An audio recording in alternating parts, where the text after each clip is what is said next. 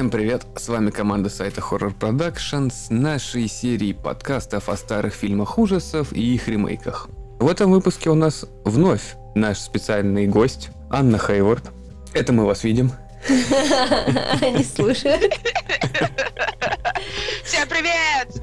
И мы продолжаем с Аней серию подкастов про вампиров.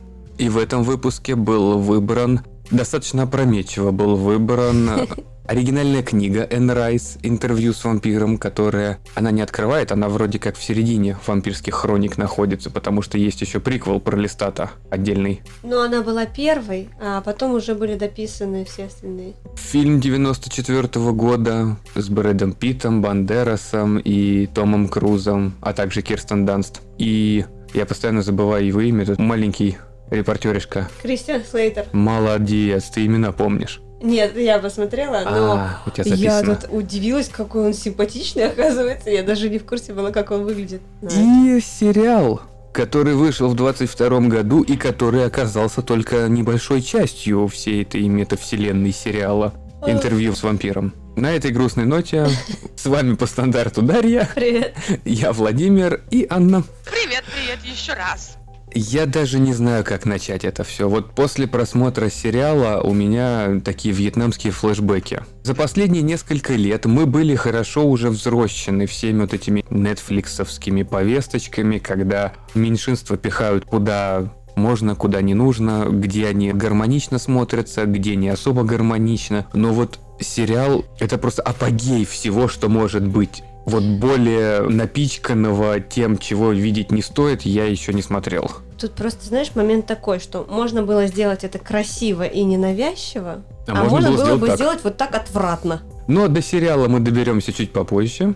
Да, да, да, давайте А, сначала о прекрасном. Да. Давайте поговорим о книге, о первом фильме, Нет. о том, как. Энн Райс писала сценарий. Нет? Нет, с самого начала мы поговорим о документальном фильме 2018 года, О, боже Ну, мой, который мне хорошо. никто не показал. который мы смотрели, который был показан по каналу ТВЦ и назывался «Интервью с вампиром». А, ты про этих странных людей, которые действительно доноров Да, себе да. нанимают, чтобы им солили в рюмашку кровушки. Это очень странно.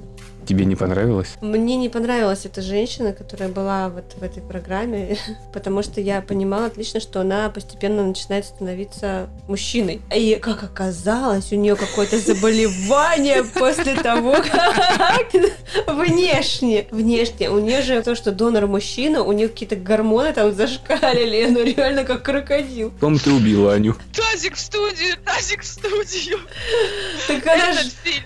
Там еще и такая красная помада на лице сковородки. Ну, ну это же психическое заболевание. Да, я тоже так подумала, что как же тяжело, наверное, как же нужно себя не любить для того, чтобы вот такое себе придумать-то. Да, что типа я пью Ну- кровь, потому что у меня анемия, мне так плохо, у меня плохие анализы. Твою-то налево. А ты не пробовала после этого сдать анализы? Может, у тебя там вообще какая-нибудь чума уже подселилась? Есть столько лекарств, столько средств. Не нравится тебе? Ну ешь гематоген, какие проблемы? Там тоже бычья кровь свернутая, альбумин, пищевой, ну все нормально, все давно придумано. Вкусненько, кстати, да, Да. вкусненько. С сахаром, Ням-ням. с щечком.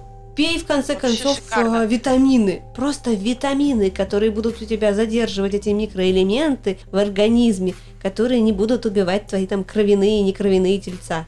У меня Ах. тоже просто анемия, но я же не пью кровь. В этом во всем ты теряешь самую суть, самое вот главное. Ведь это целый ритуал.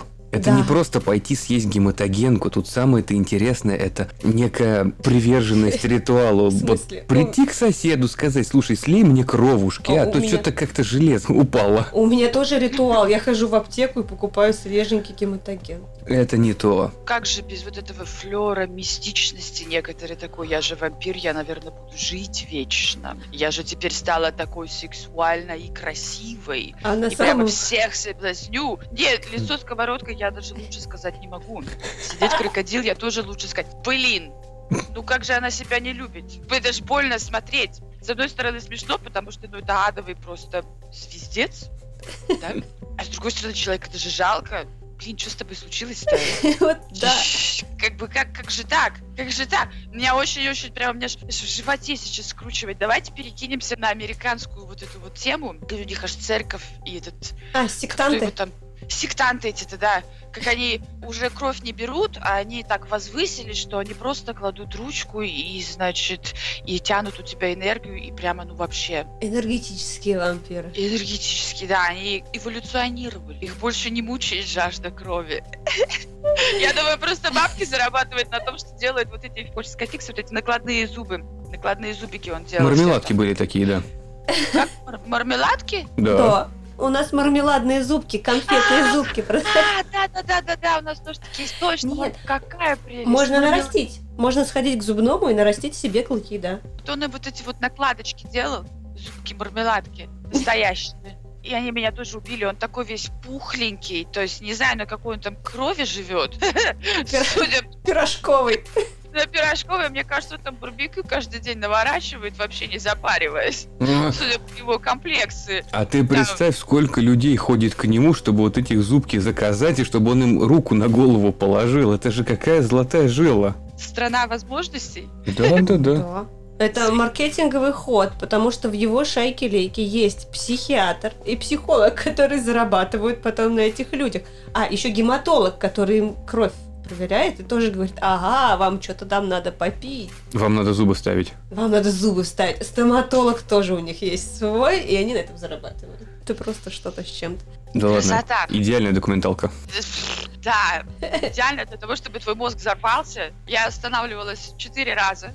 Именно четыре раза. Я смотрела этот фильм четыре дня, потому что я останавливалась четыре раза. Не могу вынести такого количества. Это было ошеломляющим количество вот этого голоса ведущего. Да, а вот там, вот Венгрия, там наша студия поехала туда-то, о, о, а, и все вот это таким вот монотонным голосом, который прямо нагнетает, нагнетает, и я, по идее, должна была действительно... Ну, хотя с этой стороны вообще-то это сработало, да, действительно, я хотела убежать, спрятаться, потому что этот голос меня убивал, и больше никогда не хочу. Никогда. А, кстати, это один из топовых дикторов, нет? Возможно. Это очень популярный голос, просто я его не только в этой передаче слышала. Да, да, он и в других передачах. Этот голос. Этот голос. Теперь он вас всегда будет преследовать. А, ну спасибо. Подарочек под Рождество. Теперь у меня голос, который меня преследует. Как будто мне своих в голове не хватало.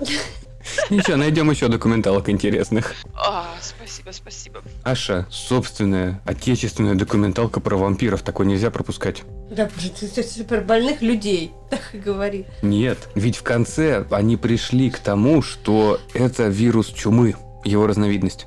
И вкали им в попу какой-нибудь укол. От чумы как бы нету в попу укола. Блин, от короны придумали, значит, и от чумы можно придумать что-нибудь. Называется эффект плацебо. Ты им сказал, что ты их излечил от чумы, они тебе поверили, все, все живы, здоровы, кровь не пьют. А Как раз они кровь пьют, чтобы излечиться от чумы. Вот тебе, и даже не плацебо.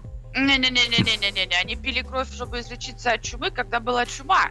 А Для того, чтобы это было типа а-ля наскоро слепленная прививка. Выпей крови Да. того, кто заболел, и до того, как ты заболел, и станет тебе легче. И стало им легче, и типа якобы у них теперь вот там появилась там какая-то то ли бактерия, то ли вирус, что там. А, нет, Что заставляет? Там была фишка того, что вот если человек переболел чумой и выжил, значит, у него выработался иммунитет, значит, его кровь уже можно использовать как вакцину. Ну, в принципе, это и есть действие. Так Ну да, делают, это логично. Из этого так получается. Но тогда не было... Я забыла слово. Короче, наука не была тогда так развита, и можно было просто слить кровушки выздоровевшего человека В рот заболевшему. нет, не заболевшему, еще не заболевшему. То есть ты ему как бы иммунитет выливаешь, вкалываешь там. Ты вдумайся вот в эту фразу «влить иммунитет». Ну, слушай, у нас до сих пор вот так вот, когда кровь чистит, когда было заражение, у тебя берут кровь из вены и вкалывают в попу в течение 20 дней. Стандартная практика в поликлиниках раньше была. Это перебор для моего воспаленного мозга. Я себе представила, просто это ж сколько крови в человеке? Четыре с половиной литра? Да. А там каждый Да? день берут, увеличивают лесенкой, а потом уменьшают. И обратно тебе вкалывают. Да, я 20 дней ходила, это ужасно. И потом синяк был на попе же, да? На Это обеих же половинах. было. Нет, ну- печально. Но сейчас это чистит кровь, просто берут из одной вены, чистят, прогоняют обратно, да, вливают. А раньше А. не было таких приборов, и все просто. Взяли, вкололи обратно. Мы уже в прошлый раз это выяснили, что она вампирша. И То есть кандидат в идеальные вампиры, Ну, вот по- прекрасный компаньон. Ну, у вас тут как раз вот, это вот, и- вот этот дуэт, вы поэтому не могли смотреть документалку. Она про вашу сущность просто. Вот Так не хотелось знать. там суть в том, что ты пьешь кровь, ты должен молодеть, ты должен становиться симпатичнее, а тут вот женщина-сковородка. Ну ты же не знаешь, чью кровь она пьет. Какая разница? Да хоть лося. Мужика какого-то. Ну да, хоть лося. Вон в фильме, в книжке, если крыску съесть или там кого, выжить тоже можно. Не живешь, наслаждаешься жизнью, а выживаешь. Типа как овсянка каждый день на воде. Ну, ПП. Правильное питание, нормально все. Да. Вот и мы и выяснили, почему они ели животных. Не из гуманных соображений, просто правильное питание. Вампиры только об этом и думают, да. Вампиры веганы. Ну, да, я так в сериал прыгну, там этот веганизм прямо особенно тоже продвигается. В сериале все продвигается. Но давайте от документалки уйдем все-таки к книжке. Давайте. Поэтому давайте. я дам вам обеим слово, потому что я книгу читал еще в школе, помню ее достаточно опосредовательно, а Дашу заставил прослушать. Ага. Включая прослушивание, я считаю, читала три раза, получается. Но ты любишь вообще вампирскую эту тематику? Да, но сама книга, она интересная. Я просто не буду спойлерить, люди пусть почитают. На самом деле она интереснее, чем фильм. В фильме очень многое опущено, что могло бы помочь понять, почему люди так поступали. Потому что если не читать книгу и посмотреть фильм, можно подумать, а зачем вы его сняли? Да, картинка хорошая, да, все прекрасно, все красиво, классная игра актеров, а чтобы что? Там просто история, много упущенных историй много недоговоренностей, и ты не понимаешь, а чем должно было закончиться и зачем вообще все это начиналось. Ну, просто история какая-то, без морали. А когда ты читаешь книгу или слушаешь ее, ты понимаешь, что вот эта тема вампиризма навеянная, что это не так круто быть вампиром, на самом деле это тяжело и вообще хреновенько, в зависимости от того, в каком возрасте ты им стал. Ну и, собственно, чтобы не спойлерить, больше-то и нечего сказать. Что значит, чтобы не спойлерить? Книга 70-х годов, Да, фильм но 90-х. понимаешь, многие люди до сих пор не считали, они считают, что, не знаю, дневники вампира это основоположник, ну хотя они тоже написаны примерно, а, Нет. в 80-х написаны. Вся эта вампирская шелупонь, которая сейчас стала модной, она взяла основу, считай, у Энн Райс. Да, Но сама Энн Райс взяла основу у Стокера. да. А дневники вампира брали у Энн Райс как раз. Да. И настоящая кровь тоже была написана в 80-х, 90-х, по-моему, 90-х. Да, это тоже Энн Райсовская было. И ну, тоже там основы ее все Основа равно. ее, да. Но все у нас теперь верят в сумерки, поэтому вампиры не светятся в темноте. Ой, на солнце, простите, не искрятся. Воспламеняются, но не сверкают. Нифига. Сериал скажет тебе нет. Да, они же привыкли, и вообще есть стекло. Годами они вырабатывают иммунитет против солнца. Да. Поэтому они все почернели. И поэтому Арман стал Рашидом. Да, Арман стал Рашидом. И мусульманином. Вампиром. Вампиром. Мусульманином. Не той Вот ориентации. интересно, как Я не куда знаю. они это приведут? Я предлагаю в конце подкаста, так как это все-таки первая часть сериала, попытаться предугадать, что будет в следующей, в финальной. Ну, Наверное, это будет диалогия сериалов. Я думаю, в следующей части они закончат его. Три сезона. Три сезона. Три сезона. Но мы тогда все равно сделаем свои фантазии, озвучим о том, что может быть дальше. Это обязательно. Это интересно. Но если рассматривать все-таки фильм 94 года как некую отправную точку, от чего можно отталкиваться, то, наверное, он достаточно сильно приближен к книге. Там опущены не настолько важные моменты. Фильм — это не история Луи, получается. Это история вообще вот самого вампиризма, начиная с конца... Это же 18 век был. 1700 какой-то год, когда он приехал. Это было 18 18 век, да. Конец начало. 18 века. Конец 18 начало 19 точно. Это тот момент, когда великое это переселение в штат, ну, Ну Новый да. Орлеан, только вот становление, и европейские вампиры попали на американскую землю. Ну тогда они еще не были вампирами. Европейский вампир один. Один. Листат, листат. 1791 год. О. Как в книге, как и в 94 году. Листат туда переехал. Один. Сбежал Сам. от Сбежал. Армана. Так Арман же в Индии. А, мы про фильм. Я не поняла. Какая Индия? Там Дубая. Точно. Ты как бы... Подождите, вы про сериал? Ну это да, это у меня так уже а, отсылка А, пошла. я, нет, я понимаю, наболела, наболела, очень хочется поговорить, я понимаю. Меня тоже. Я, я чувствую, I feel your pain. Ну листа-то еще может быть. Можно как-то принять сериального. Ну, жестокий, да. Это, конечно, это не Том Круз. Эгоистичный, жестокий. Я про визуально.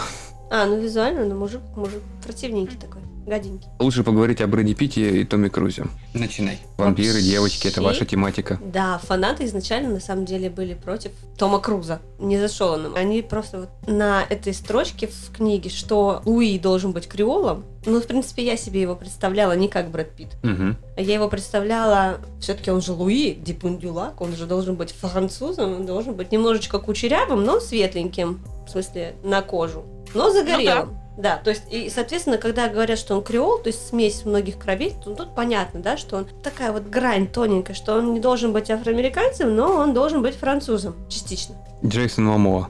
Э, не, ну это слишком, это прям В Луище будет. 94 году Джеймс Мамо, наверное, еще пешком под стол ходил, так что не прокатило. Это да. Интересное предложение, но не светленький еще к тому же. Пьер Дюшар когда там был? Ему сколько Да лет он было? же бледный, Пьер Ришар. Так можно позагорать. Новый Орлеан же, Луизиана. В 80-е 90-е годы ему 40-50 лет где-то. А, Автозагар. Фильм американский. Скорее уж, так говорят, Дуди Фюнеса нужно было брать. Ростом он не вышел. Что? Ростом он не очень не тянет на вампира. Чем он брать будет? Комик, комедийный Да. актер. Он же дружбан Фантомас просто и все. Дружбан, он за ним сколько носился. Ну это как. Том и Джерри, они что же носятся друг за другом на друзья. Ну и в общем, фанаты не очень хорошо восприняли, потому что они не понимали, как такое может быть креол белый. Том Круз, как бы, листат, он как раз, он должен быть светлым. Тому Крузу окрасили-то волосы светленькие, а Брэду Питту нет. Но как-то не очень вязалось в головах фанатов, что они так должны были выглядеть. И вообще предлагали их даже поменять местами. Но потом, когда уже сняли фильм, сама Айн Райс даже звонила Тому Крузу и просила прощения за то, что она предложила вообще их поменять, что даже сняли так, как надо. Прям получилось так, как надо. Все хорошо. Но, оказывается, на роль Листата еще пробовался Джонни Депп. А вот тут вот я так задумалась, наверное, его бы карьера очень сильно изменилась и пошла бы по другой линии. Да, если учесть, что 94 год он снимался у Бертона в Эдварде Руки-ножницы. Да, это было только начало, и фильм бы вышел бы совершенно другим, ну и скорее бы такой, он был бы более бертоновский. Нет, Это режиссер не снимает, как Бертон. Там декорации достаточно стандартные. Мне больше понравилось по поводу того, что интервью с режиссером было. И вот как-то проходит кастинг для фильма всегда. Актеры приходят, какие-то отыгрывают свои роли, еще что-то. Режиссер фильма для того, чтобы пройти прослушивание с Томом Крузом, он приехал к Тому Крузу домой и разговаривал с ним. Это вот 94 год, Круз уже. То есть, по большому счету, он приехал к Тому Крузу, чтобы попросить его сняться в этом фильме. Без меня меня женили, то есть его уже выбрали. Как раз вот эти вот годы карьера Тома Круза просто взлетела. У него каждый фильм это фурор. Вот, а теперь представь себе на минуточку, если бы вместо него был... Джонни Депп тогда не был настолько известным, и Нет, каким бы получился бы фильм. ну, капитан Джек Воробей и горстка дебилов. Это было уже позже. Но у меня такое ощущение, что просто, да, действительно, Тома Круза, если он уже был популярен, его взяли больше не из-за внешности, а из-за того, что он был популярен как раз. А мне кажется, внешность его очень подходит. Брэд Питт как бы тоже популярен был. Весь фильм это звездный состав уже на то время. Ну, кроме Кирстен Данст. Благодаря этой роли ее карьера выстрелила. Мне кажется, Круз очень хорошо подходит на роль Листата, потому что у него такое лицо немножечко крысиное. Ну, слегка, слегка. Я знаю, грубо звучит, но вот Листат, знаете, злой человек, тонкий рот, острый нос. Том Круз прямо как раз. Он вроде симпатичный и красивый, но так и хочется ему глаз выколоть. Да. Хорошо подходит. А Брэд, он такой, знаешь, открытое лицо, широкое, губы такие поплотнее. Может быть, все-таки креол, да, нос пошире, глаза большие, лоб такой хороший, большой. И он прямо такой, а, я не хочу убивать людей. Да. Мне кажется, визуально нормально, уже даже хорошо получилось. Люди многие воспринимают, мы выяснили, что, да, креола это просто смесь различных национальностей, неважно каких. Да, в человеческом восприятии креол воспринимается как мулат. Да, Вот, но мулат и креол это разные вещи. Сейчас, вот. когда все поняли, что креол и мулат это разные вещи, теперь щас- можно успокоиться. Разве не как с глазами идет? Нет. Ты тоже креол, и я креол. Преобладание карего цвета в любом ну, смешении цветов, у тебя априори они становятся коричневыми. Разве креол, вот если есть в роду какой-нибудь индус, темнокожий еще кто-то, разве он априори не будет темным? Не обязательно. Может быть, вообще это может выскочить через поколение или через два, когда ты уже забудешь, что у тебя прадед был каким-то темным, или вообще знать не будешь об этом, да? Ну там, прабабушка где-то с кем-то погуляла и не сказала никому, но родила. И у тебя внезапно ребенок рождается другого цвета Боже, как И бы, ты становишься не- вопросики, чё незамужней. за фигня, да. Ну, точнее, разведенный. Бывает. Обычно это проявляется через поколение, через два. Ну ладно. Не всегда сразу. Хорошо. Было хорошее сравнение о том, что мир вампиров, который снимали в 94 году, очень сильно похож на мир голливудских звезд этих лет. Да? Это что же они все в этих платьях ходили? Ладно, ты будешь без крела разведенкой. Так же, как и Голливуд является идеальным местом для вампиров, звезды хотят жить вечно Ну, и оставаться молодыми. И- А, вот ты о чем, поняла. Но это вот сейчас, правда, поменялась немножечко сама идея. Общение с фанатами, ну, обязано происходить для того, чтобы ты оставался на волне. Тогда вот как-то это реально был обособленный мир, особенно у таких больших звезд. Они жили там в своих тех огромных усадьбах, замках за семью печатями. Ну, это как Какое мне прекрасное кажется. было время. Что касается рок-звезд, Мгм. например, 90-е годы, гранж, там, Курт Кобейн, еще кто-то. Ты любил своих звезд, ты ничего не знала об их личной жизни. Ты просто их любил, ты сам себе дорисовывал, какие они, каким они могут быть человеком, и наслаждался исключительно творчеством, и потреблял исключительно посыл, то, о чем говорят, и либо импонирует, либо нет. То есть, например, раньше вот рок-звезды также, они жили сами по себе, то есть э, жили за семью печатями, их личная жизнь была не для общественного потребления, и поэтому у тебя есть твой кумир, и ты, соответственно, балдеешь, и все. Ты покупаешь, тебе что-то нравится, все замечательно. В современное время, да, кумир должен рассказывать все о том, что происходит, и не дай бог, там, 30 лет назад ты что-то не то сказал, твоя карьера окончена. То есть, как бы творчество таковое само, оно теперь без твоей личной истории уже никак. Так- Если ты там не Да. белый пушистый, то все. Я когда вышел фильм, дочка Курта Кобейна сняла фильм о Курте Кобейне, о моей жизни, ну, честно, я возненавидела и дочку, и всех, кто сделал, потому что, ну нафига вы мне это рассказываете? Я не хочу знать о том, что Кортни Лав постоянно хотела там каких-то третьих мужиков в постель тащить, и как Курт от этого страдал. Нафига мне это знать? Я теперь еще больше хочу Кортни убить и тебя за то, что ты мне об этом рассказала. Я и так понимаю из слов и из музыки, что у человека было достаточно боли, которую он хотел вот высказать. Зачем мне рассказывать о ее причинах? Это как бы уже тыкает. Ой, я ненавижу это все. Я хочу 90-е обратно. И Ну, гранж. Тут я соглашусь вот за счет того, что постоянно приходится теперь общаться каким-то образом вот всем вот этим звездам. Не существует вот этого богемии это назвать, когда вот они были предоставлены только сами себе. Они делали музыку, у них там были какие-то свои тусовки, еще что-то. Ведь даже сейчас, вот что бы он ни сказал, всегда найдется минимум один человек, который будет против этого. это медийность, это проблема нашего времени, потому что они должны всю свою жизнь наизнанку выворачивать и всем показывать в соцсетях. А кому это надо? Просто есть люди, которым действительно нравится копаться в нижнем белье, да? А кому-то это не надо. Я слушаю множество групп, мне не интересно, как они живут, мне интересно их творчество. Если какая-то душевная песня, то понять, что у него произошло, что он ее написал. Но его жизнь мне совершенно не интересна. Вот. А большинство людей не знают от чего это. Может быть, это то, что делать нечего. Можно другими делами заняться вместо того, чтобы смотреть эти программы про непонятные там, не знаю, просто не пеленки и чьи-то там Есть некоторые личности, вот за жизнью которых интересно смотреть. Да, но это интересно потом, как в документалке, а не так, что каждый день в каком-нибудь там грамме. Тот же Питер Тагетгрен. За ним интересно наблюдать. У него мало того, что он пишет, владеет как бы тремя группами, пишет музыку к ним, у него еще своя звукозаписывающая студия. Я за него очень рада, а его существование я узнала, когда познакомилась с тобой. Все. Я просто знаю его имя. Сейчас, судя по лицу, меня распнут. Я тебя поддерживаю. Кто там три группы и звукозаписывающая студия? Это кто такой? Пейн. Родначальник Гипокризи, сайт-проект Pain, сайт-проект э, Линдеман и звукозаписывающая компания Abyss Studio. Ну вот, можешь меня пнуть. Правда, я должна сказать, что я очень далеко, поэтому... Да вот это просто лишняя информация. Я не понимаю, зачем это людям знать. Не, мне технически интересно, но технически. звукозаписывающая студия. Это интересные факты. Но когда люди хотят знать, у кого, какого пола там ребенок, какие пеленки какому ребенку, чьему ребенку купили, чем покормили, да вам не насрать? Я думаю, это заговор.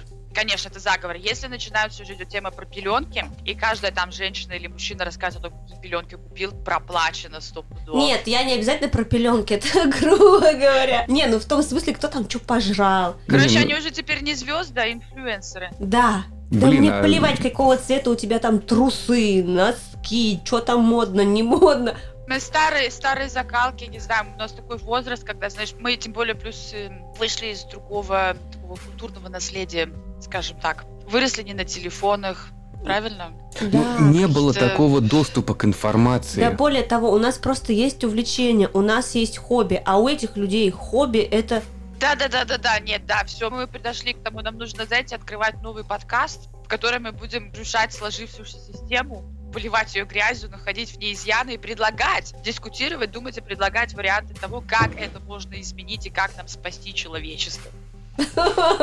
ужас какой. Возвращаемся к роману Энн Райс. Я точно помню свое первое и главное впечатление, когда я его прочитал. И для меня, наверное, сейчас все еще было это открытием как раз по поводу того, что мы не знаем никаких личностей вот этих медийных, и они в другом мире были. Я когда прочитал роман этот интервью с вампиром, по мне это было что-то на уровне Дракулы Брэма Стокера, то, что автор умер где-то много-много лет назад, и это уже типа стало классикой. Автор, который написал вот эту хорошую работу, он уже был мертв, и это намного раньше было написано. И для меня стало открытием, что она умерла буквально в 21 году. Или 22-м. Ага. 31 21-м. Значит, все-таки умерла, да? Потому что я думала, что она умерла тоже давно. А после просмотра вопросов к режиссеру, Энн Райс там была, видео, и я удивилась тому, что «А, так она еще жива! Ха-ха!» А Ну, значит, все-таки уже умерла. Но сериал же с ковидом, как я понял, на год перенесли. Да, она просто дело в чем? Она приложила руку к сценарию фильма, Да. а ее сын приложил руку к сценарию, и он был продюсером сериала. Сериала. А еще он открытый гей. Минуточку. Так это человек, который снял сериал, он сын Энн Райс? Не он снял, он был просто одним из продюсеров и сценаристом. Одним из продюсеров. Да. Ага. То Он есть главный помогал. режиссер фильма это другой человек. Я интервью читала с ним. Даже Энн Райс, когда писала сценарий к фильму, она упоминала, что действительно между Луи и Листатом чувства более чем дружеские или братские. Просто на тот момент это не было настолько, скажем так, популярно, как сейчас. И Голливуд тех времен не принял бы такую тематику. По поводу принял или не принял. Сериал «Ганнибал». Брайан Фуллер, создатель сериала «Ганнибал», создатель сериала «Пушинг Дейзис» и еще горстки таких известных достаточно сериалов. Тоже гей, насколько я помню. Но вот отношение Ганнибала, лектора, к э, Уиллу Грэму, как они показаны в сериале, это настолько красиво было сделано. Вот. Можно сделать красиво, с эротическим подтекстом, но при этом даже голого тела не показать, понимаешь? А может сделать порнуху. Можно пальцы в рот пихать? Вот, поэтому в сериале «Интервью с вампиром» они просто сделали галимую порнуху. Отвратительную, просто мерзкую. Момент, у меня даже он в блокноте записан, я когда смотрела, делала пометки. Зависшие в воздухе геи-вампиры. Ахахахаха. Это тогда, когда, когда Лестат в сериале наконец-то кусает Луи, и он так взлетают немножко вверх, и так зависли, и это так нарочито подчеркнуто, что ж тошнотворно. А пальцы в рот. А потом через пять серий он говорит, а ты летать умеешь? А почему ты нам не сказал? Да, почему ты нам не сказал? Ну, это вообще тоже удивительно. И я вот сейчас все-таки сразу скажу, раз как бы у нас уже такая... Мы не гомофобы, ребята. Мы не гомофобы. Если это была история написана изначально, новая совсем история двух вампиров, которые геи, и что-то у них в жизни происходит без книги Энн Райс, это зашло бы нормально. Может быть, все равно должно было быть снято немножко по-другому, но просто история жизни какого-нибудь вампира, который гей, это хорошо. А вот та история, которую мы уже все знаем, она у нас как-то уложилась, и теперь вот этот режиссер сказал, все, что было в книге под текстом, оно теперь стало главным текстом, ведущей линией. Ну, подтекст он поинтереснее, он дает волю воображению. Опять же, А они Ты на книгу очень сильно переиначили. Если взять фильм, когда берет интервью репортер у Луи, сериал начинается уже после этого интервью через 30 лет. Типа это интервью случилось, они записывали его на кассеты, но вот 30 лет прошло, и он решил дать более развернутое интервью. Ведь у нас память-то с годами хуже не становится. Да, меня, кстати, это очень сильно покоробило, потому что, получается, особенно это покоробило, потому что сын Энн Райс принимал участие, помогал с этим сериалом. Когда репортер Просто вот Луи говорит ему, что все то, что я вам рассказала там 30, условно, 40 лет назад, это все фигня, все было на самом деле не так, и он просто берет эти кассеты и выбрасывает. То есть ты просто вот так вот сделал, что труд твоей матери говно. В сериале взяли просто имена основных героев, а время уже другое. Там от книги практически ничего не осталось. Сто лет.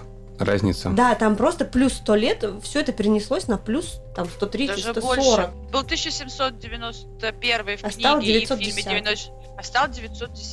То есть Да. так нормально улетели. Единственное, что не оставили из книги, это то, что Луи страдает от смерти брата. Потому что жены с дочкой, как в фильме 94 года, этого не было. То есть там он действительно страдал от брата. В книге, то есть он страдал, гулял и искал смерти. Ну и брат тоже как бы странный. Да. Там много чего добавили. Вот именно реально повестка на повестке. Нельзя так делать, ребята. Если вы хотите, чтобы у человека это там на подкорку как-то записалось, как-то он это воспринял, посочувствовал, вы должны это разбавлять умело, а не просто шлепать одно на другое, когда это начнет раздражать. Знаешь, мне кажется, нас это раздражает, а может быть большинству людей, которые сейчас молодежь смотрит, это у них уже подкорка такая, такая гибкая, пластичная, они только повестками живут, и им, может быть, и даже и зайдет. Я отзывы не читала, кстати, надо было посмотреть. А что же молодежь современная об этом говорит? Ну вот если сравнивать рейтинг фильма и сериала, да, рейтинг на кинопоиске, то есть это по сути это рейтинг по России. У фильма 8, у сериала 6,6. Но, следовательно, кому-то заходит. Да, а на IMDb, а на IMDb рейтинг 7,5 у фильма, 7 у сериала. Ну, то есть соу-соу одинаково. По миру пока неизвестно, потому что не так много человек посмотрели сериал. Но благо у нас его точно не будут показывать.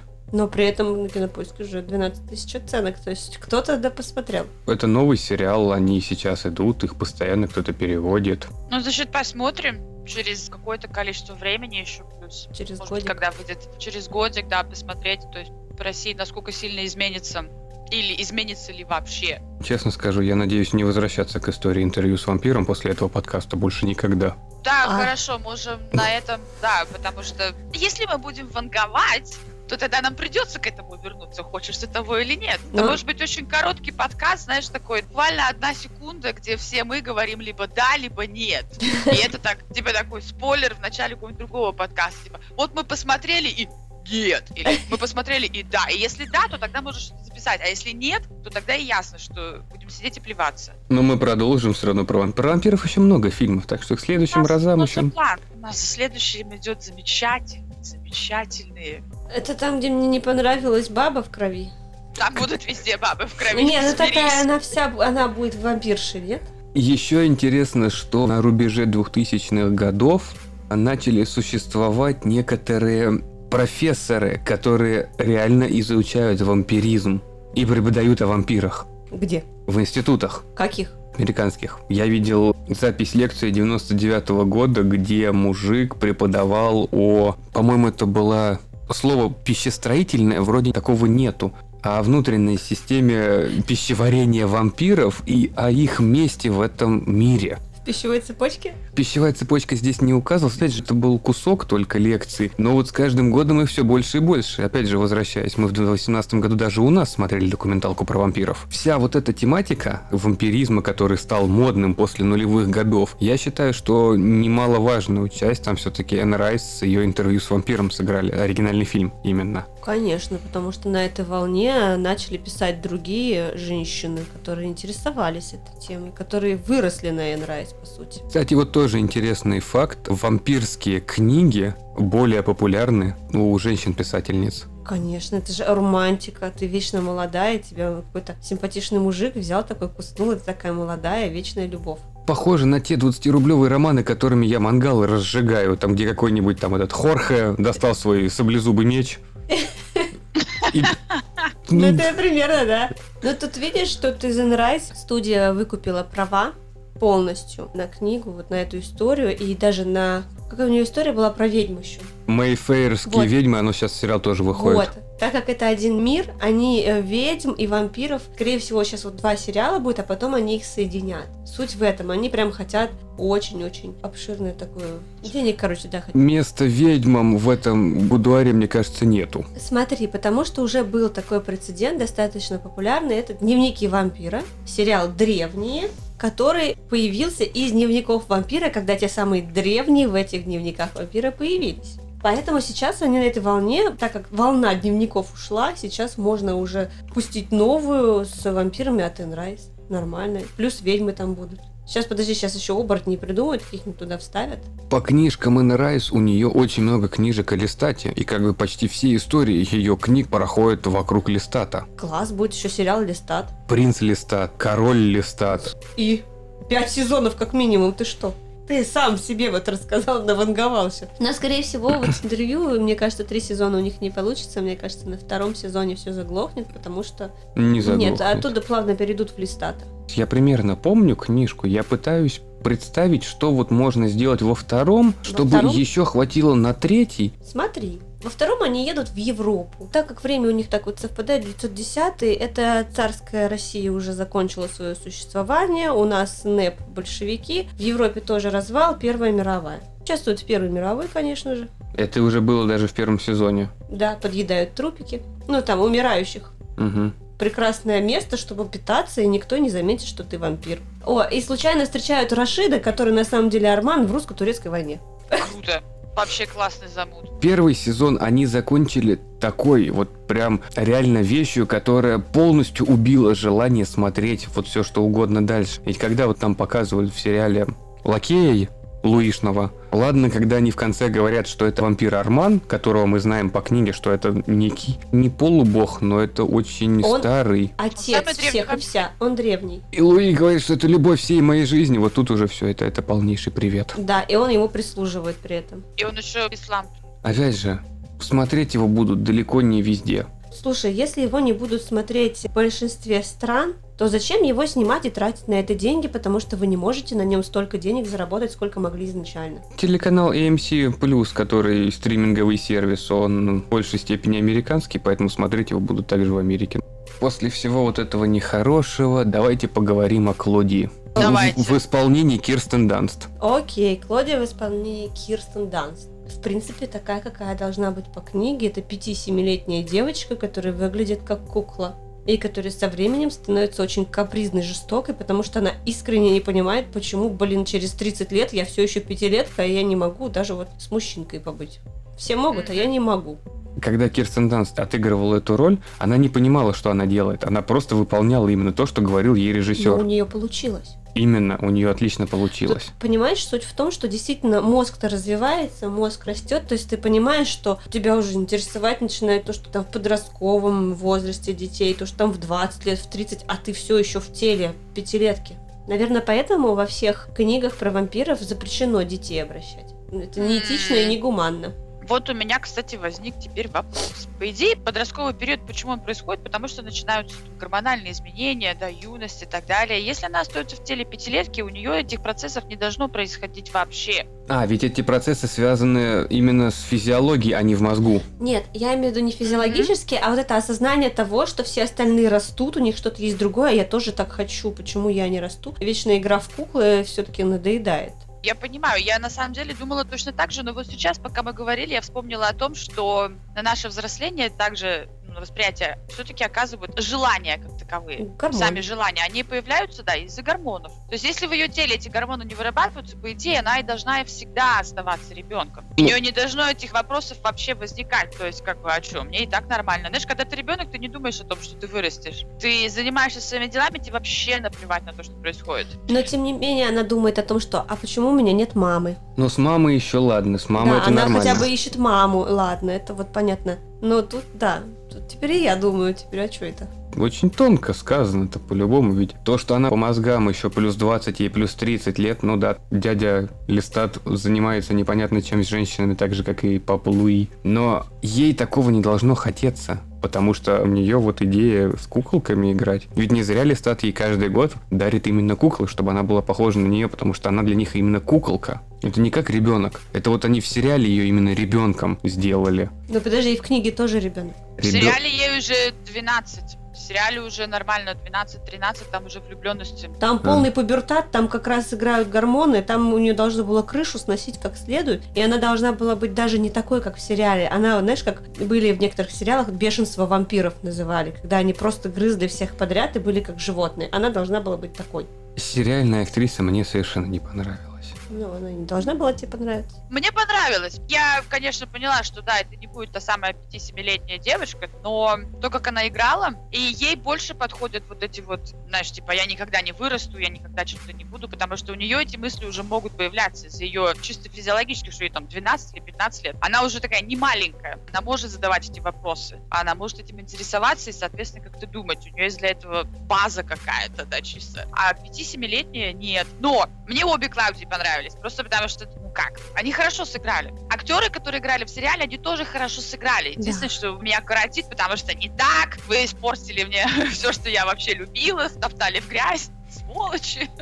Но играли хорошо. И дневники ее мне понравились. В этом возрасте ты пишешь дневник. Правда, я не писала, я пыталась, но я не знала, что написать. Это было не мне нужно, поэтому я не могла написать. А вот мне понравилась эта ее идея с дневниками. Хорошо, я да. мой дневничок, мой дневничок, мой лучший друг, знаешь, мой секретик, мое-мое. Было классно. В плане актеров действительно придраться не к чему. Играют они все хорошо. И с дневниками, да, это подходит как раз подростку, особенно если она одна в семье, ей не с кем делиться, кроме как с дневником. Поэтому она и записывает, что вот сегодня я сходила туда-то, да, я вампир, да, вот так. Но это к вопросу опять о то время. Сейчас такого уже нету. Дневничок только если цифровой. Ты что? Ты что? Самое лучшее писать на бумаге. Ты просто очень старая. Да нет, у меня вон, видишь, доска там с целями там на год. Тебе не 12 лет, чтобы описывать свои влюбленности на доске Так с целями. У меня был дневник вообще-то, в отличие от тебя.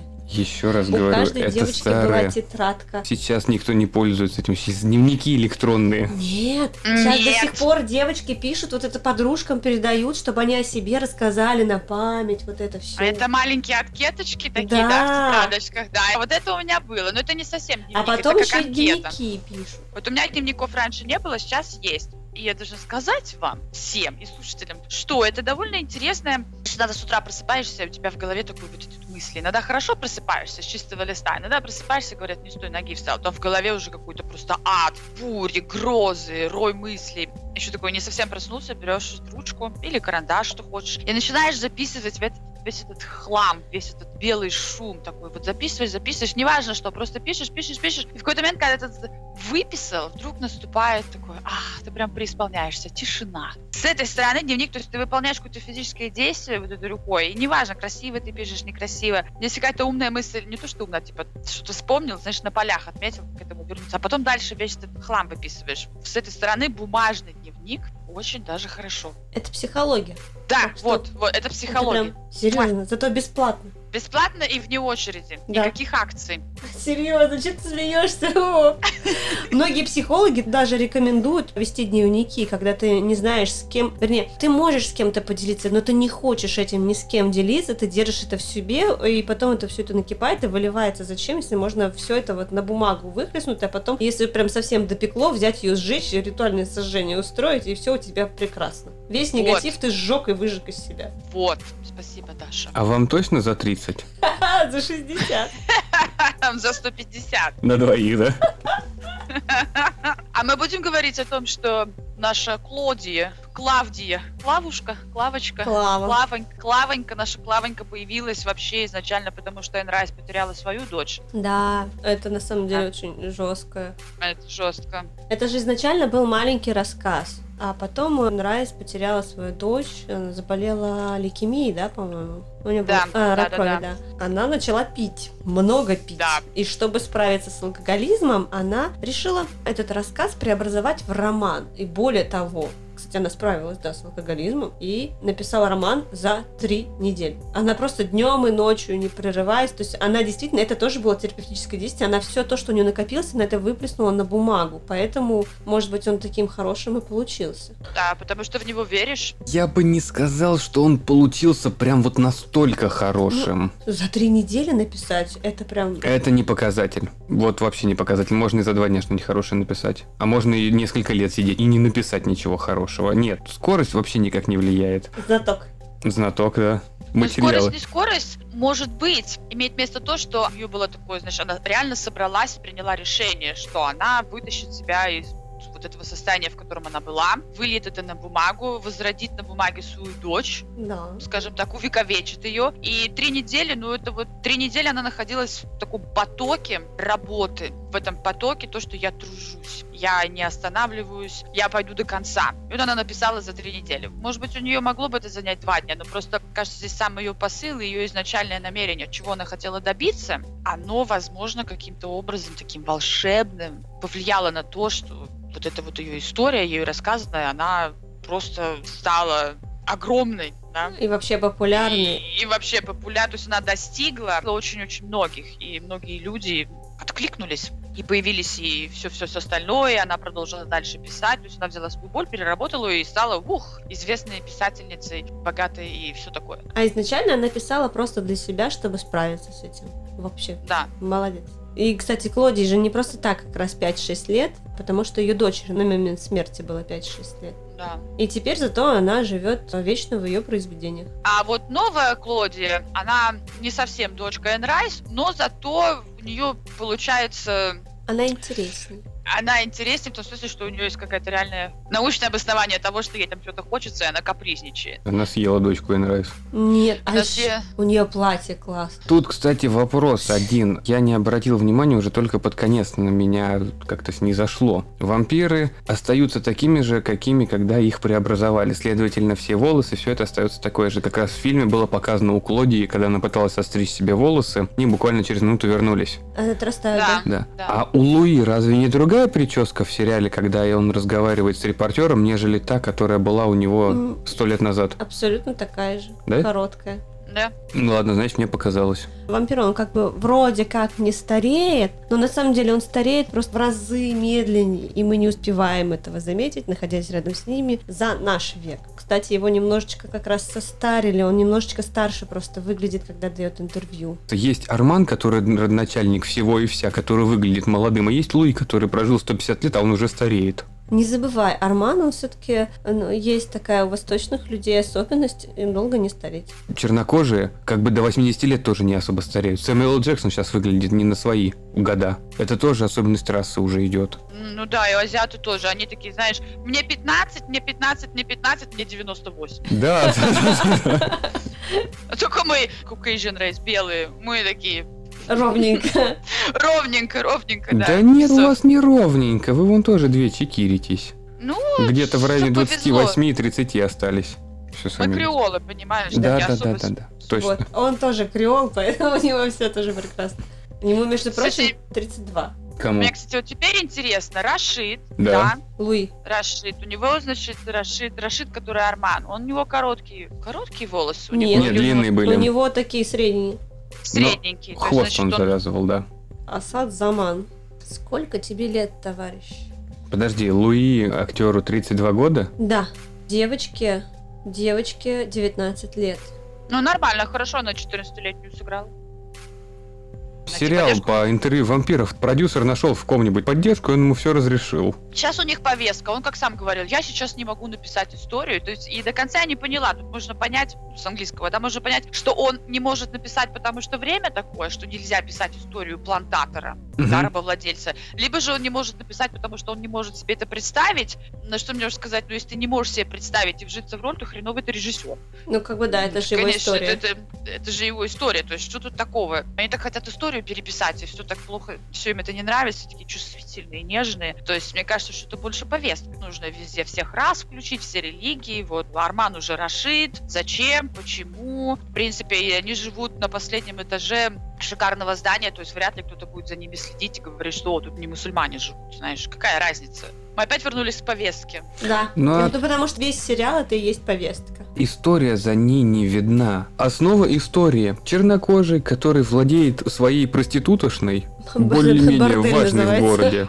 Городе. Ну, кстати, то есть, значит, на рабах делать бабки нельзя, а на проститутках можно, да? По Так сути, тех же белые. рабах, которые тоже так же того же цвета кожи, что и он. И по сути, он тоже Да. так же использует женщин. Пользует женскую чувственность для обогащения, Вот. продает. И Они кто такие тебе же. рабовладелец? Да. Да, они Вообще такие же хуже рабыни, получится. только сексуальные. Да, что в разы хуже, чем просто когда вот там были Кар- другие рабы. Картоху, Был- которую копали.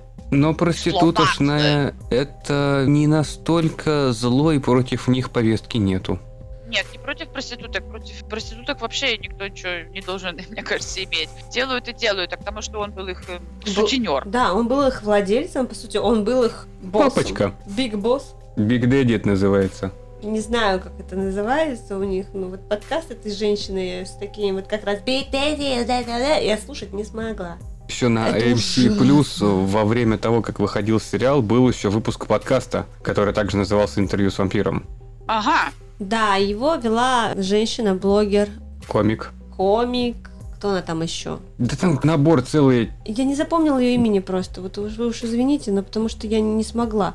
Тоже она афроамериканка, и более того, просто я очень знаю много афроамериканцев, которые могут нормально разговаривать. А не так, как бабка, которая тебе там вот только что как будто приехала оттуда, из гетто. Это настолько было неприятно и настолько было тяжело слушать. Зато ты сразу же поняла, что она темнокожая. Да. Просто по ее с первой говору. секунды. Первой секунды, но через пять минут меня начало раздражать этот голос. Не просто голос, даже не из-за голоса, а из-за того, что я неплохо знаю английский, но я ничего не понимаю. Мне Но- приходилось делать медленнее, чтобы понять, что она сказала. Ты зря это. Она нормально совершенно говорила. Для радиоведущей у нее хорошая была речь. Проблема в том, что она именно то, как разговаривает с друзьями, вот именно с этими жестами ходовыми и Да. с манерностью того, как она разговаривает с человеком, которого она видит вживую. То же самое она говорила в эфире. И по сути ты не слышишь слов, ты слышишь просто манерность. Я озадачилась, если так можно сказать. Вы меня озадачили. Теперь я начинаю сомневаться в своей способности. Почему? Свою манерность убирать. Я наоборот в этот раз, когда мы записываемся, я еще более свободна. Вообще А, то есть- нет. Ты не похожа на моя темнокожую женщину. манерность, я как Майкл Джексон. Черная внутри, белая снаружи. А это уже отсылочки к нашему прошлому выпуску про Ночь страха. Ведь там же хореограф Майкла Джексона был во второй части. Да, Кстати, да, да. Как это? Я не знаю, как это объяснить. Это как вот э, в фильмах показывают типичных домохозяек Алабамы. Не-не-не-не-не. Самое хорошее, как это можно объяснить, ранние комедии Эдди Мерфи, где он играет по нескольку ролей. Вот там, когда он женщину играет, вот это тут как раз та самая манерность, которую Даша говорит. Но тут он явно показывает, что просто, ну, он преувеличивает этот характер. Вот. А она Да. так живет. Ну, может быть, она и в жизни так общается, но это тогда тяжело с ней. Да ничего с ней тяжелого нету, все уже просто привыкли. Это мы обращаем внимание, потому что мы с этим не сталкиваемся. Я, пожалуй, соглашусь здесь с тобой, да. Сам по себе фильм, да, но из-за того, что у него уже есть история, вот это вот новый пересказ, из-за того, что там так много повесток. Повестки раздражают, что раздражает больше всего. И более того, ты читал книгу, ты ждешь другого, а тебе тут впихивают просто абсолютно с первой же серии на сто лет вперед, одно за другим, одно за другим. Вообще все другое. Имена только те же, все. И то Мгм. не у всех. Но ведь смотри, книжка заканчивается на том, как репортер едет искать Листата. Да. Фильм заканчивается на том, как Листат кусает репортера. Ну, он нашел сам репортера по запаху, видать. Мгм. После того, как Пит к нему наведался. В сериале Листата выкинули с помоями на помойку в гробу, где он типа жрал крыс. Он не захотел его убивать, но чтобы тот и не умирал. Следовательно, можно сделать ставки, будет ли во втором сезоне битва Листата с Арманом. Ну, не знаю, это будет, наверное, примерно так же, как в книге, просто позже. Как раз они должны будут с Рашитом этим познакомиться в Европе. Познакомиться, но у них должна быть битва за Луи. Ну, наверное, что-то там такое будет. А вообще, вот у меня самый главный вопрос это Луи влюбится в Армана, когда тот убьет Клодию. Как вам такой поворот? Но он же, типа, его спас, но ее просто, типа, сорян, чувак не смог. Не успел. Ну это по фильму уже идет. Это уже не то. Не успел. Кстати, в сериале, я думаю, что в сериале Листат убил брата Луи. Так Листат показан, что вполне мог бы и убить брата. В книге брат уже был мертв. Да, потому что он настолько реалистично идет, несмотря на то, что он страдает аутизмом по сериалу. Он идет реалистично так, как будто он не осознает, что он находится на у него крыше. были проблески, он когда разговаривал за столом с Луи, у него там трехминутный проблеск был, когда он с ним нормально разговаривал. Да, но все равно он не осознавал полностью, где он находится, как будто он идет по прямой. То есть он упал-то так, как будто шел по прямой. Так он шел по прямой, а там просто дорога закончилась. Да, я в том смысле, что прям прекрасно, хорошо, классно сняли, настолько реалистично. Но я понимаю, что ему там матрасик внизу подложили. Но все равно даже если ты болен аутизмом, то у тебя какой-то инстинкт самосохранения будет, когда ты полетишь, ты будешь хвататься за воздух, за что угодно, а он просто прошел как загипнотизированный вниз. И ничком, да? Да. А он, то есть, аутизмом страдал? Вот, ну, значит, по да, сериалу, него- да. Ну, они об этом не говорят, но это видно. Ну, как он себя вел? Ну да, он очень... Он был ранимым, воспринимал себя иначе, то есть то он супер религиозный, то он ведет себя как ребенок. Да вы серьезно, он говорит, я слышу голоса в голове. Это главный Плюс, показатель. ну, наверное, да, еще признаки шизофрении. Когда Вот, листат... может быть, тут больше шизофрении, а не, а Так, а может быть, он слышал голос листата в голове? Но он слышал голос, голос птиц в голове. Ему А, птицы птички. помогали задавать вопросы. Точно, я забыла, прости уже просто. Тогда еще не было пальцев, я это помню. А по пальцу они все обнулили. После пальцев я ничего не помню. Пальцы в рот, ой. Ну вот так вот оно получилось. Что поделать? И ведь на самом Да. деле, я когда предлагал этот фильм, я не думал, что вот сериал будет таким. Я не ожидал. Я ожидала, что он будет красочным, что он, возможно, будет другим, но я не Нет, думала, я- что там я- будет настолько яркий подтекст. Да там нету подтекста, тебе напрямую Вот, да, говорят, ну, это не бы, да, называется напрямую. подтекстом. Простите, да. Я ожидал, что там будет повесточка какая-нибудь, ну то, что Луи темнокожий, это можно было понять, но вот настолько переиграть и настолько, Просто в лоб, в глаза швырнуть вот это да, все. это Новый Орлеан, начало 20 века. Новый Орлеан, где крокодилы, реднеки и ненавидят черных. И если бы, не дай бог, они оказались не той наклонности, то все, их бы уже расстреляли. Какой бы он там не был э, хозяином бледюшников, борделей, он не мог там существовать вообще А никак. ему бы не дали. Какую бы знать он не знал. Ему бы ведь не дали стать хозяином борделя, он бы не смог даже, зная знать, да, так долго просуществовать, его просто сожгли бы сразу и все. Ну Нет, вот, но он креол просто. Отмазан. Не знаю, какой он креол. По-моему, он там в сериале, он далеко не креол. И семья тоже не креольская. Нет, нормальные все афроамериканцы.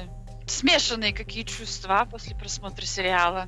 Очень смешанные. Вроде и хорошо, а с другой стороны, что ж так-то? По поводу хорошо не знаю, вот они пытались некую брутальность вот этим убийством, которое производила Листат, еще добавить. Это, наверное, единственное, что хоть как-то разбавляло все это лишнее, что было на экране, когда Листат с одного удара мог голову проломить, она взрывалась. Финальный карнавальный костюм, не костюм, а карнавальная вечеринка, которую готовят чуть ли не год, но они проплатили, чтобы Листат... Мардигра. Мардигра, да, когда вот он должен быть... Блин, в Луизиане Мардигра.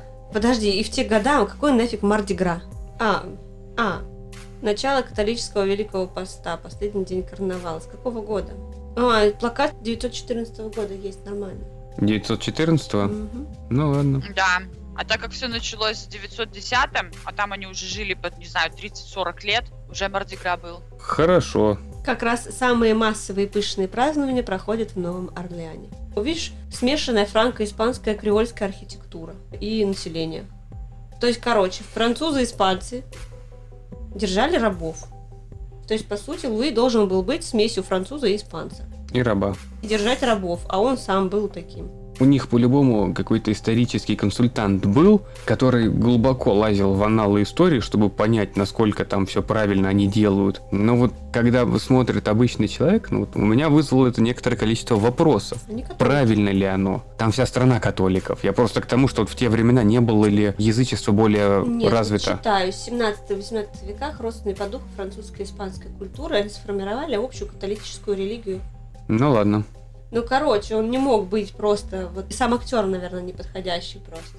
Внешне. Он должен быть смесью француза и испанца, тогда бы он был бы креолом. Но у него французская смесь идет по названию. Ну, по имени. А да, прости, у них нет названий, у них имена. В те времена им уже имена давали. Что там по поводу Куклус Клана?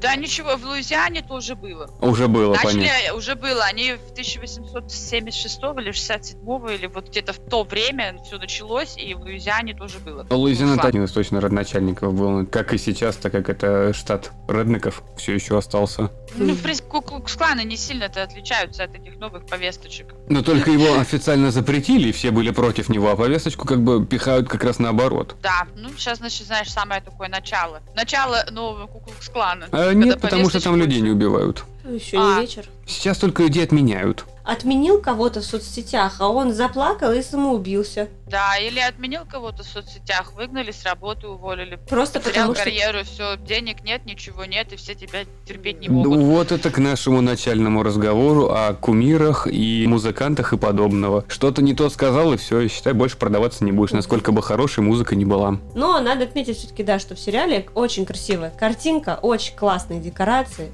Игру актеров Костюмы мы уже хорошие. обсуждали. Костюмы просто кайф. Да. Чтоб я так жил. Ты бы хотела вот в этих вензелях и во всяких хреновинах? Почему? Какие Клодии были платья очень классные, ретро как раз 20-х годов. Очень вообще. Нет, вот у Клоди и Кирстен Данст были круче платья, как Там у были куколки. 18 век. Именно. Короче, мы можем такое только шить сами. Ну что тут можно сказать? Ты подводить итог Да. этому сериалу и вообще вот всей этой вот эпопеи с вампирами. Энн Райс молодец, 94 год молодец, 2022 без повесток молодец с повестками. Ну, так. студию надоело, просто уже повестки надоели. То есть если повестки не надоедают, тогда можно смотреть. Наверное. Ну, еще если бы без пальцев в рот и без зависания в воздухе, таких эротических двух мужчин, слишком много голого тела, которое такое ненужное.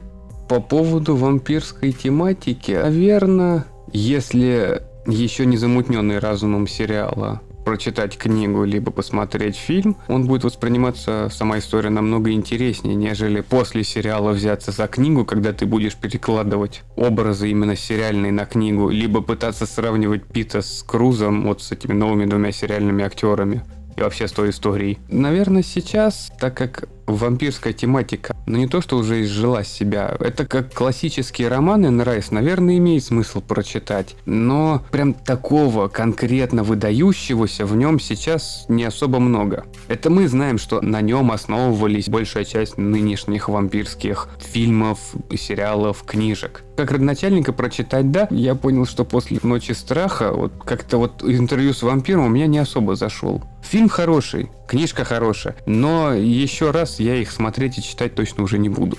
А, Не знаю, мне книжка понравилась, я ее уже третий раз типа читала. Третий раз я его слушала, этот роман. Два раза читала, и как бы в школе, и уже в сознательном возрасте. Мне очень понравилось. Фильм мне и тогда не очень зашел, потому что если бы я не читала книгу, я бы фильм не поняла.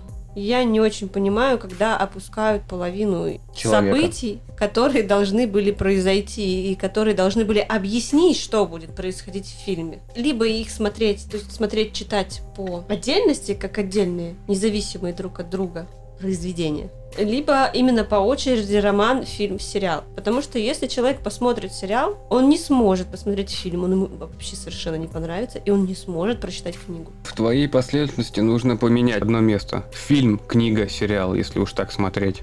А, ну, чтобы не спойлерить, да, чтобы книга была более развернутой версией фильма. Сериал, да, вот действительно про повестки, их слишком много, слишком много этого открытого тела, слишком много... Не разврат, эту эротику можно красиво снять, но тут именно такое извращенное понимание всего этого, что это смотрится некрасиво и мерзко, но при этом очень красивая картинка и костюмы. Пока они на людях, на актерах. Да, пока не на людях и на актерах. Ну и достойная игра актеров. Пока они одеты. Пока не одета.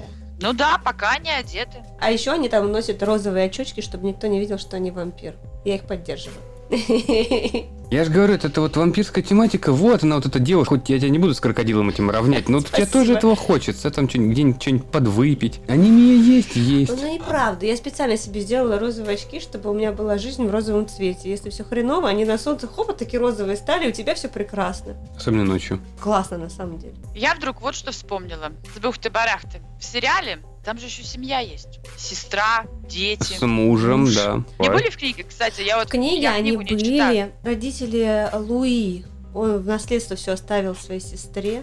Дом-то сгорел, был отец Листата, который сгорел в доме, погиб больной. Вот. Причем И здесь отец Листата и Луи, родители. По книге Листат приперся к Луи и привел с собой батю. А, Батя не знал, что он был вампиром, потому что он был слепым. И он все ругался, что вот, мол, ж пошла, только ночью там кутят гуляют, кто работать-то будет и так далее. ага. А у Луи была либо сердечная подруга, которую они потом свинтили, когда дом сожгли. Когда их рабы сожгли дом, когда рабы поняли, что они как бы вампиры. У нее прятались. И она что-то начала понимать потому что она ходила на могилу до конца своей жизни, и он иногда объявлялся, а она там уже старушка. Ну, в итоге, в общем, она с ума сошла, когда увидела его молодым. Ну, она же его видела, но тоже дурачок такой, флешбэками и появлялся. Женщина не справилась и сошла с ума. Это единственные родственники, которые там были, насколько я помню. Значит, вот такой вот семьи просто не было.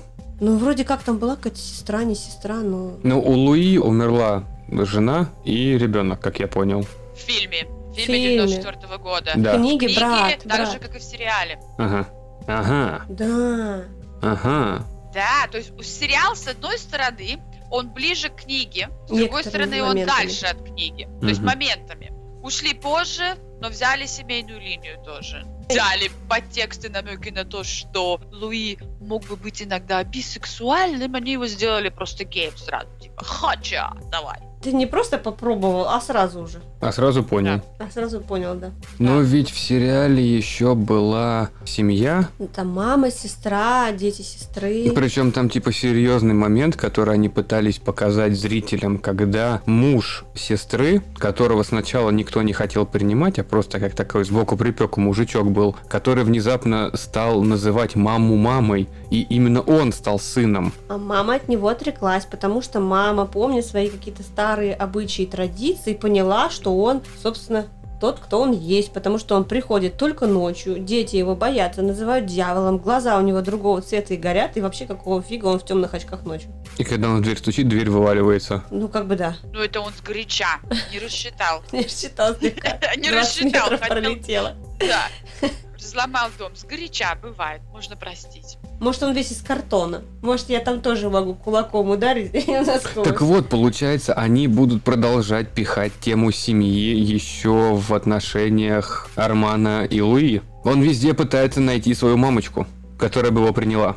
А, то есть он, получается, он скучает по матери, ему так же, как и Клодии, нужна мать. Ты это имеешь в виду? Только что сгоряча притянул. Ну, Ну. может быть, что ему нужна своя семья, поэтому он так с Арманом, что ему нужен кто-то старший, старший вампир, повелитель. Нет. Кто будет ему как отец, как Нет, мать, брат. тоже не как отец, не а как может мать. быть, все-таки брат? Если Скорее, он так по брату переживает. да ему любовник нужен, который листат вот всю жизнь у него там Мгм. было эти 30 лет, вот он и в Армане такое же будет искать. Сто к одному. Сто к одному. Один тип, да. Это опросы, где участвуют? Нет, комбо-человек такой. А, Короче, он, он во всех все ищет. Да, все в одном человеке, чтобы было. Это идеальные взаимоотношения. Но это, знаешь, когда Да. ищут женщины, многие ищут мужа отца, либо мужа брата, либо мужа друга. А вот кто-то А хочет, чтобы все вместе было. И мужчины также. А мамочку, которая за ним будет ухаживать, любовницу идеальную, либо там еще что-нибудь. А кто-то хочет, чтобы было все вместе. Ну, это какие-то вообще больные, нездоровые люди. Прямо больное общество. Зачем мамочка? Надо сначала себя построить, чтобы потом уже на равных с кем-то. Нужно чем-нибудь интересным закончить выпуск. Мы хоть и посоветовали уже по-своему все. Но подождите, мы хотели наванговать. Давайте три разных мнения. Что будет во втором сезоне и продлится ли он на третий? В первом сезоне нам не показали, что случилось с Клодией. Они только в Европу еще не уехали, все вдвоем. Только уехали в Европу вдвоем. Да, Мгм. ну вот, все, отлично, все, все. Значит, я правильно помню. Но там ее, Ну, кстати, какой-то другой вампир, похоже, изнасиловал. Да, о, кстати, об этом-то мы забыли. Но он-то и был как раз из Европы. Точно, это же важный момент, которого не было нигде. Я правильно понимаю? В 94-м точно не было. Не, не Нет, было. этого даже Тут- в книге не было. Тут получается, она ходит по библиотекам университетов, знания впитывает, когда ушла от Луи с листатом. Напитав кучу знаний, разжившись кучей книг, она потом к ним возвращается и говорит, что мы можем жить вместе. Как раз после чего она предлагает Луи убить листата. Да-да-да. По поводу этой темы насилия над ней и то, что она пришла после этого надломлена, если учесть, как мы говорили, что вампиры после этого обратно регенерируются, а ей все-таки 12 лет, 14. 14, На и ей как бы 14. этого хотелось. она от всех этого желала тогда вот одним из водителей. Она все хотела, хотела, потом внезапно, когда переспала с ним, убила его. Ну вот, если ты не можешь спать с человеком, ты спишь с вампиром. Ты этого хотела, ты это получила. Что теперь плакать? Понимаешь, она вампир, она детей не может иметь. Ну только в сумерках. И то пока вампир с Кстати, человеком. в- вот это самый интересный вопрос. Вот вампиры, они холодные, они не теплые существа, кровь у них не циркулирует. Они не могут априори иметь детей, потому что, прости меня, но писюн не встанет. Там от трения тепло становится. Кровь от этого не разгоняется, ты понимаешь, как эрекция работает. Но по этой же логике у них никогда голова не болит. О, это прекрасно, молодцы. А у меня болит Всегда. всегда. Они, может быть, когда кровь немножко пьют, немножко подогреваются, так и так рычаг такой, сообщающиеся меня- сосуды. Тогда вопросик. То есть, значит, у них, значит, не может быть эрекции. Что они тогда вообще друг друга хотят? Но у них возвышенная любовь-то. Вот, В рот засовывают. Кстати, да, у них, между прочим, по книге у них просто возвышенные чувства, но не действия. Тема по поводу отсутствия эрекции у вампиров это какое-то типа научного обоснования было. Вот почему-то они ничего не могут делать, как раз когда какая-то часть сумерек выходила, я об этом читал. А, Мне что было типа смешно. того, что Белла не могла забеременеть. Да, то, что типа такого не может быть, потому что вампир, ну если смотреть по книгам и то, как их представляют, у них кровь не особо циркулирует. Она просто медленно в них течет. А потом все действие, да, Растянется на годы. Растягивается на очень долго, да? На годы. Вечное блаженство. Типа того. Вечное мучение скорее. А может у них там всегда, как вот так вот, оп, навсегда окаменело. Мне кажется, мы обсуждаем интересные Насущные проблемы. Я нужно найти такую лекцию. Может быть, хоть кто-нибудь это делал, скорее рассказывал. всего, рассказывали. Но это просто проблема физиологии и вообще физики в целом. Занимательная физиологическая физика. Масло масляное, я сейчас Да. сказал. Физиология человека от слова физика, физические. Нет, Физические физио. процессы в организме человека. Нет, там логия. Ну, логия, лога это знание, познание. Ну вот я познаю. Знание физики в теле человека, сосуды, сообщающиеся, не сообщающиеся. Это знаешь, когда тебе, почему, если когда в тебя стреляют, надо дырку затыкать, потому что у тебя давление разное, у тебя тупо будет сдавливание органов внутренних, если И мы пришли к тому, что два вампира гея пробовали просто не умереть. Наверное. Дырку затыкали, да? Да, дырку затыкают. А то у них отразится давление, сердце схлопнется и все. Они уже вампиры, у них сердце не может хлопнуться, так как кровь не так быстро Так оно идет. все равно помогает циркулировать, хоть и медленно, кровушки, которые Нет. они выпили. Нет, у вампиров сердце не бьется. Ведь это же В априори смысле? А когда они пьют друг друга, что у них бьется, прости меня? лбы. Ты книгу когда читал? получается, все это вообще вранье. Да. Все, Нет. что нам показали, это Ты неправда. когда книжку читал, когда Листат пьет кровь, осушает Луи, а потом дает Луи пить свою кровь, чтобы сделать его вампиром, Луи слышит и свое сердцебиение, и Листата, а потом они сливаются воедино, и все, трендец, все, он стал вампиром. У Стокера разве у Дракулы сердце билось? Оно должно гонять кровь. А зачем тогда тебе Сейчас. ее пить? Подожди, тогда мне интересно. Зачем тебе ее тогда пить? Там просто все процессы замедлены. Ну, так интересно же, билось ли сердце у Дракулы? Харкер описывает Дракулу как старика с желтым взглядом и необычайной бледностью. В моменты, когда Харкер потом же приводит людей к Дракуле, Дракула их начинает потихоньку выпивать. Он становится моложе и моложе, у него цвет лица меняется в нормальный. Следовательно, может быть, чужой кровью они правда наполняются как сосуды и молодеют, и сердце начинает биться. Не знаю, я вот сейчас пока везде вижу, что вампир клинически мертв. Следовательно, и сердце не бьется. Следовательно, и сердце не бьется. А зачем тогда ему питаться, если у него ничего не бьется? Как она будет по сосудам литься, идти и обновляться? Может быть, тут кровь это такой сок жизни. В все самое интересное, ведь кровь это ну то, что да, она просто должна попадать в разносит. желудок, как-то всасываться в стенки желудка, попадать в сосуды, чтобы заменять ту кровь, которая была, с которой он там стареть начал, ну, усыхать, грубо говоря. Но, тем не менее, чтобы все это вывести, нужно же сердце. Опять же, в фольклоре Да. термин «вампир» обычно используется по отношению к кровососущему существу из восточноевропейских легенд, но часто вампирами называют и схожих созданий из других стран и культур, например, как упырь. Характерные черты вампира в различных преданиях сильно разнятся. Некоторые культуры имеют истории о нечеловеческих вампирах, например, летучих мышах, собаках пауках. В биологии термин «вампиризм» используется по отношению к пиявкам, летучим мышам-вампирам и другим организмам, которые питаются телесной жидкостью других существ. Термин «вампир» может использоваться, чтобы обозначить любое мифологическое, магическое существо, которое является хищным паразитом, высасывающим силу, энергию или жизнь из жертв. А зачем? Тут это не объясняет, зачем. Да. Физиологию не объясняет. Короче, ищем лекции по физиологии вампира. Да, потому что теоретически, если они клинически мертвы, то им уже ничего не нужно. Потому что их тело все равно не сможет эту кровь переработать. Да. Пустить ее так, как надо, да. Но зачем-то она же нужна, тогда они бы не питались ею, только если из садистских побуждений. Так, значит, вот на этой веселой теме подготавливаемся к следующему нашему совместному подкасту с Аней. Ищем информацию о вампирах. Мне кажется, что во втором сезоне они должны будут раскрыть тему того, как Клаудия, я не могу назвать ее Клодия, Клавдия, Клавдия и Луи отправляются в Европу, так как там будет совсем не то, что там могло бы быть. Не 18 век, а уже будет начало 20-й. 20-го, уже будет 20-го, все будет в разрухе. Там, наверное, будет им не очень интересно. Насчет театра, будет ли там театр, непонятно. Может быть, во Франции где-нибудь и будет. Чуть-чуть. Что с Францией было в это время? Кто Мамат. хорошо в истории? Отлично, значит, будет там такой театр. Мне почему-то кажется, что дойдет дело до третьего сезона. Просто потому что вот будут они продвигать, хотя, хотя. А, Мулен Руж там, Рашид- господи. Мулен, а, Мулен Руж в это время. Вот, может быть, тогда Мулен Руж будет. Может быть, Арман был женщиной. Сейчас, Мулен Руж, когда он появился? 889 год, так что нормально. Ну, вообще, это кабаре с проститутками изначально было. Но так как у нас же Луи, он владелец кабаре, может быть, он сам тот самый Мулен Руж и откроет? Или Арман будет его этим? В общем, мне кажется, что второй сезон будет посвящен именно тому, как Клава и Луи отправились в Европу, и как они там встретились с Рашидом Арманом. Арманом Рашидом. И они, может быть, это остановят на том, как Арман становится Рашидом и почему он становится Рашидом. Или был ли он всегда Рашидом, а потом стал Арманом на время Франции, потому что Рашид, наверное, во Франции тогда звучал не очень. Я не знаю, были ли там арабы во Франции в то время. Может быть, нет. Но они же должны убить Клавдию в этом сезоне. Да, должны будут они убить Клавдию в этом сезоне, во втором. А что с Листатом?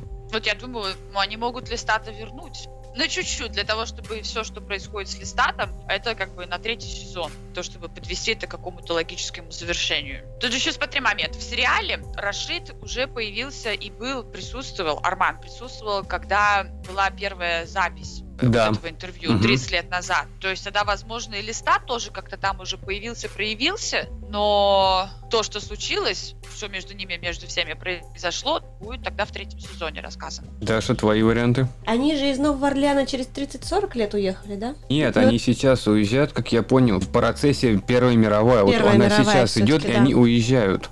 Ну что ж, они уезжают, конечно же, во Францию, в Париж, потому что все-таки он был в книге. Мулен Руж как раз, Мунмантр это высочайшая точка Парижа. Ребята, Первая мировая война началась она в 1914 году, закончилась она в 1918 году. То есть, когда наши ребята, они же в 910-м Листат приехал, они там жили больше Ну, она 30 уже лет. закончилась, Это получается. 40-е, это уже будут 40-е года уже. То есть все-таки это Вторая 30-40 мировая. лет они прожили. Значит, Вторая мировая будет уже, когда Уже они возвращаются. мировая. Поэтому я переспросила, они 30-40 лет прожили? Это Прожили, было, так, прожили. это было так сказано, что я вот это не заметил. Оно было вскользь сказано в одной из Но серий. 30 лет уже точно Точнее. прошло. Мгм. Вот, ну, значит, будет Вторая мировая, будет еще все хлеще, круче. Ой, да-да, будет жопа.